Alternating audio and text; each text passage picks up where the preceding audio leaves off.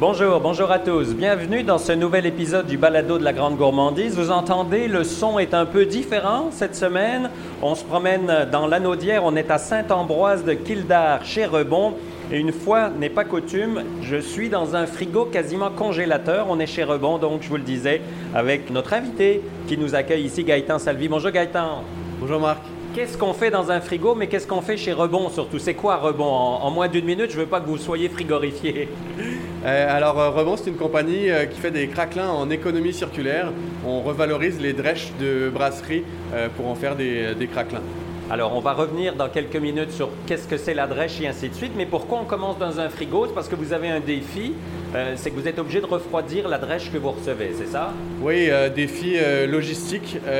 on s'est compliqué un peu la vie à la place d'utiliser la drèche en farine. Euh, on a décidé de l'utiliser fraîche et du coup, ben, on a le défi de devoir la refroidir très rapidement pour pas qu'elle reparte en fermentation. Alors, vous la recevez ici à côté, euh, c'est-à-dire que la drèche vient principalement d'une microbrasserie qui appartient, je crois, aussi au propriétaire euh, de Rebond.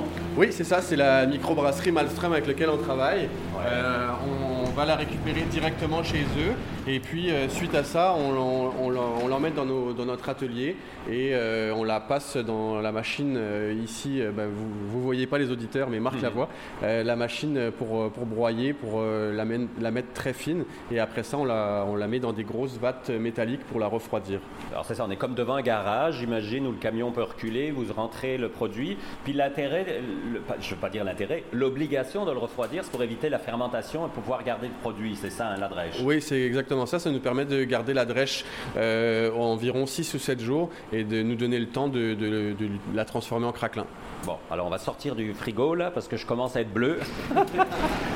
on va refermer la porte. Voilà. De l'autre côté de la porte, là, on est vraiment dans la section sèche, comme on dit. Donc ici, c'est euh, stock, euh, réception et ainsi de suite. Oui, c'est ça. C'est là qu'on a nos ingrédients qui arrivent et euh, on fait aussi l'expédition. Donc c'est vraiment notre, notre entrepôt. Et de l'autre côté, alors là, on est vraiment dans euh, la. Je serais tenté de dire dans votre cuisine, quelque part, parce qu'on pourrait comparer ça à une cuisine finalement. Oui, absolument. C'est une cuisine euh, un peu euh, aménagée pour, pour nous. C'est là que toute la fabrication se fait et l'emballage également. On, a développé, on a développé la machine pour, pour nous aider à fabriquer nos craquelins. Alors, on va se mettre juste un petit peu à l'écart pour qu'il y ait moins de bruit pendant les premières minutes de ce balado, juste que vous puissiez revenir à ce qu'on disait tantôt. Donc, vous partez de la, de la drèche, qui est ce résidu euh, utilisé euh, pour faire de la bière notamment. Oui, donc la drèche, euh, c'est majoritairement constitué d'orge. il peut y avoir aussi de, l'avoine, du seigle, du riz. Ça dépend vraiment du type de bière que le brasseur veut faire. Mais nous, on part vraiment de cette base céréalière, fraîche encore une fois, pour, pour nos craquelins. Donc l'idée, vous parliez d'économie circulaire, c'est-à-dire de, ne rien jeter ou presque finalement, c'est ça? Oui, en fait, euh, Patrick, en, partant la, la, microbrasserie en 2016, s'est rendu compte rapidement qu'il y avait vraiment des gros enjeux au niveau de la gestion euh, de ce, déchet à l'époque. Eux, chez Malmström, le donnaient à un fermier. Euh, il y a beaucoup de brasseries aussi qui ont l'obligation en fait de de le, traiter et de le faire euh, enfouir. En fait, ils n'ont pas le choix. Du coup, Patrick a, réfléchi à un concept pour, pouvoir la récupérer. Euh, et c'est là que l'idée de rebond a germé. Et ça, je pense que l'idée, quelque part, venait d'un ami ou d'un associé qui est arrivé d'Europe avec ce produit-là, je pense, Oui, tout à fait. Donc, euh, Jean-David, qui est un, associé, en fait, dans, la microbrasserie et dans le projet de Rebond aussi, qui, euh, qui, est arrivé un jour de France en disant, euh, voilà ce qui se fait en France. donc, c'était des, des, craquelins qui étaient faits avec la drèche, qui n'étaient pas spécialement très bon, on va le dire. Bon, on va le dire. mais on dira, on dira pas quelle marque c'était, mais c'était pas spécialement très bon. Et du coup, il y a eu beaucoup de, recherche et développement qui a été fait pour, euh, pour la recette en fait. Parce que même ici au Québec, on se souvient il y a quelques années des premiers, c'était pas meilleur non plus, là, mais il fallait essayer quelque chose. Il faut, que quelqu'un essaye un jour. Voilà, c'est ça. Après, euh, une fois que le, concept de base est fait, après, c'est plus facile d'améliorer la recette. Alors justement, où est-ce qu'on est, Décrivez-moi ce qu'on voit, parce que je disais que quand on est arrivé, on est comme dans une cuisine, parce qu'il y a un four, évidemment, parce que les craquelins doivent se cuire. Il y a des mhm. échelles, comme dans toutes les cuisines euh, de restaurants ou industriels. Mais il y a aussi des machines un peu différentes, dont notamment une machine que vous avez dû faire construire sur mesure. Hein. Oui, euh, en fait l'enjeu euh, qu'on s'est rendu compte au tout début euh, quand on a parti la compagnie, c'est vraiment que l'automatisation un peu du processus était indispensable pour, bah, pour avoir une, ren- une rentabilité Mhm. et pouvoir rendre le craquelin accessible à un certain prix et pour que, pouvoir traiter de plus en plus de drèches. Donc en Donc- résumé, c'est ne pas être trop cher, donc de pouvoir en produire plus, parce qu'au début, vous faisiez tout à la main, un par un, je vais dire. Exactement, c'est exactement ça. Donc on a fait concevoir dès le début, là, en- à partir de mai 2021, une machine qui nous permet d'automatiser tout ce qui est dépose de la pâte, euh, découpe en petits carrés et euh, dépose sur des plaques pour après ça aller dans des plaques de cuisson, dans des échelles et qui s'en va dans un autre four, euh, rotatif. Donc cette machine-là a pris plus- un peu plus de deux ans à, recevoir. Maintenant elle est opérationnelle et on voit une vraie vraie différence là sur, sur notre capacité de production, sur aussi le, bien-être des employés parce que c'était vraiment très difficile de le faire à la main. Donc maintenant c'est c'est beaucoup plus simple. Donc on voit que la machine, comment on va dire, ça confectionne la pâte finalement, l'étale, la découpe, et ensuite il n'y a plus qu'à la mettre sur une échelle et aller la mettre au four. Je comprends. Euh, en fait, il y a juste l'étape de conception- confection de la pâte qui est encore fait euh, dans un gros, euh, comme un gros pétrin euh, de boulangerie. Ouais. Et nous, on- une fois que la pâte est mélangée et, et les- la boule de pâte est faite, ben, nous on la dépose sur la machine et puis tout le reste se fait automatique jusqu'à ce que la pâte soit déposée sur des plaques. Donc après ça, il y a l'étape de, de cuisson. On va dire, on prend les échelles, on les met dans le four. Et puis une fois que, que cette étape-là est faite, il faut qu'on casse les craquelins et qu'on les emballe. Et là, c'est encore une conception manuelle? Pour l'instant, c'est encore une conception manuelle, mais on travaille sur euh, un processus de cassage automatique, encore une fois, euh, toujours pour améliorer euh, le processus.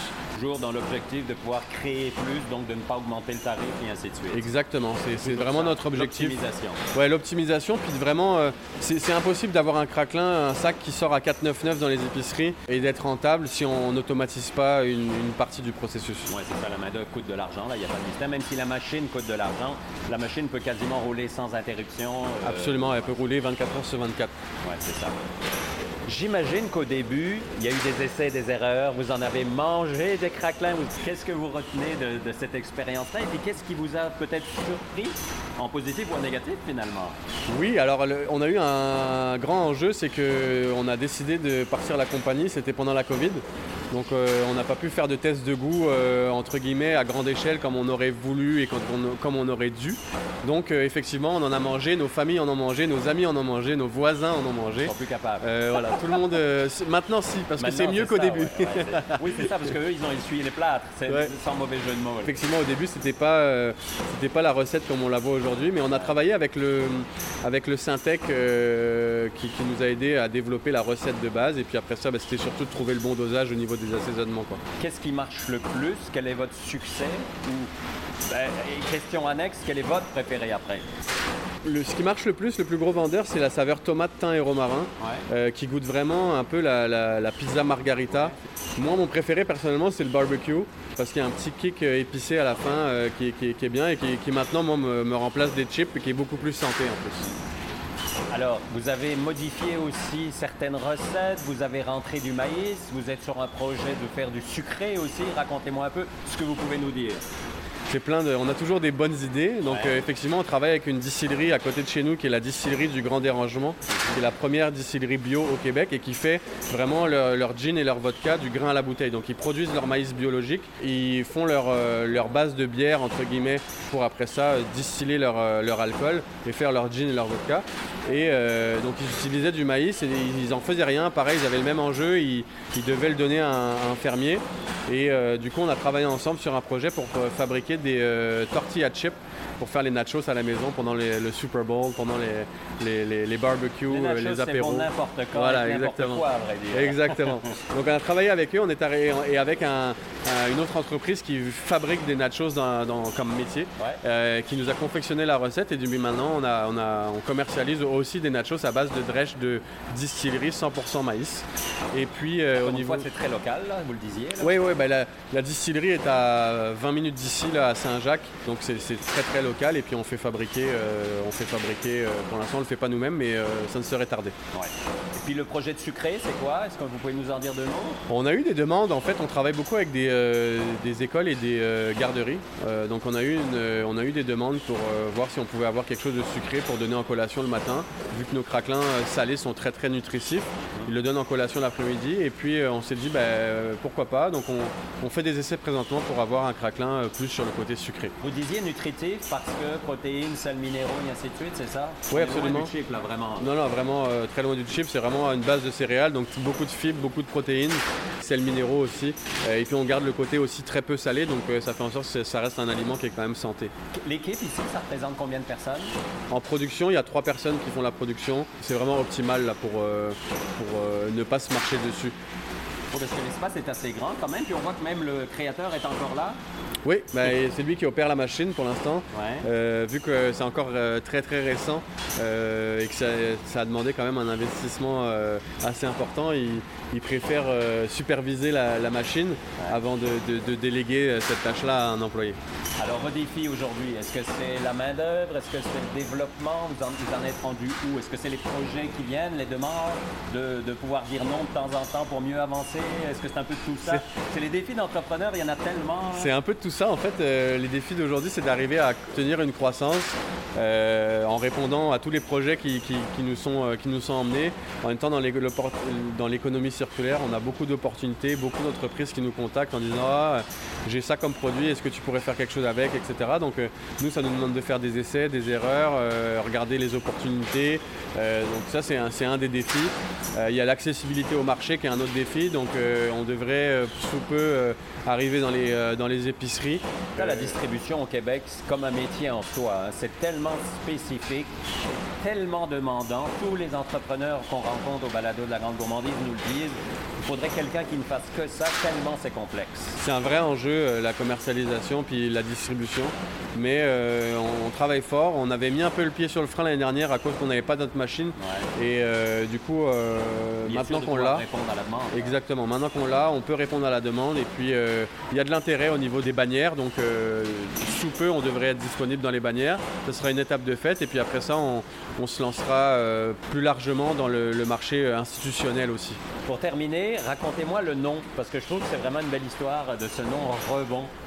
Bah, rebond, c'est vraiment euh, une combinaison de, de, tout ce qu'on fait ici, c'est-à-dire que re pour euh, revaloriser, euh, réutiliser, et puis bon, bah, parce que le produit est bon, en tout cas c'est ce qu'on pense, c'est ce, que, c'est ce que nos clients pensent, donc on a fait une jonction des deux, et puis bah, ça fait rebond.